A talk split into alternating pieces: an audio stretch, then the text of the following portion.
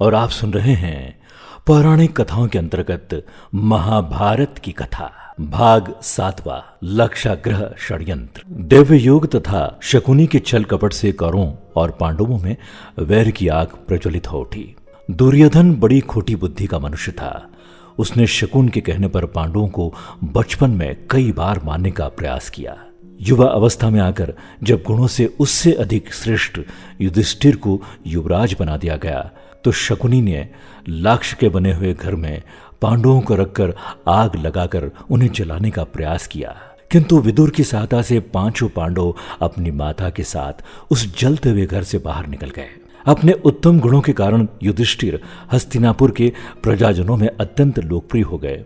उनके गुणों तथा लोकप्रियता को देखते हुए भीष्म पितामह ने धृतराष्ट्र से युधिष्ठिर के राज्याभिषेक कर देने के लिए कहा। दुर्योधन नहीं चाहता था कि युधिष्ठिर राजा बने। अतः उसने अपने पिता धृतराष्ट्र से कहा, पिताजी, यदि एक बार युधिष्ठिर को राज सिंहासन प्राप्त हो गया तो ये राज्य सदा के लिए पांडवों के वंश का हो जाएगा और हम कौरवों को उनका सेवक बनकर रहना पड़ेगा। इस पर धृतराष्ट्र बोले, वत्स दुर्योधन युधिष्ठिर हमारे कुल के संतानों में सबसे बड़ा है। इसलिए इस राज्य पर उसी का अधिकार है।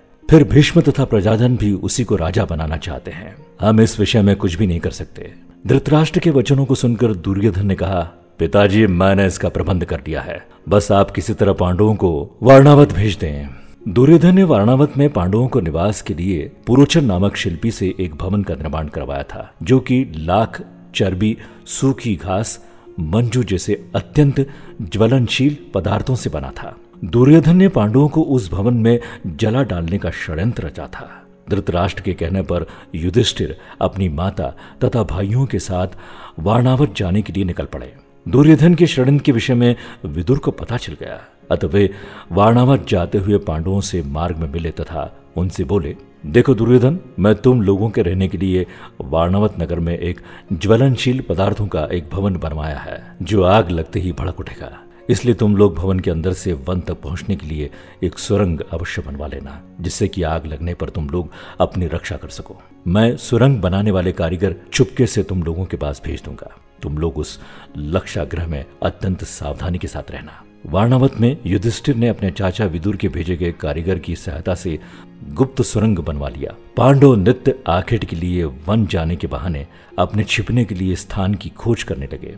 कुछ दिन इसी तरह बीतने के बाद एक दिन युधिष्ठिर ने भीमसेन से कहा, भीम, अब दुष्ट पुरोचन को इसी लक्षाग्रह में जलाकर हमें भाग निकलना चाहिए। भीम ने उसी रात्रि पुरोचन को किसी बहाने बुलवाया और उसे उस भवन के एक कक्ष में बंदी बना दिया। उसके पश्चात भवन में आग लगा दी और अपनी माता कुंती एवं भाइयों के साथ सुरंग के रास्ते वन में भाग निकले। लक्षाग्रह में भस्म होने वाला समाचार जब हस्तिनापुर पहुँचा तो पांडवों को मरा समझकर वहाँ की प्रजा अत्यंत दुखी हुई। दुर्योधन और धृतराष्ट्र सहित सभी कौरवों ने भी शोक मनाने का दिखावा किया और अंत में उन्होंने पांडवों की अंत्येष्टि करवा दी। महाभारत की कथा। अगले एपिसोड में आप सुनेंगे द्रौपदी स्वयंवर। सुनते रहिए महाभारत की कथा।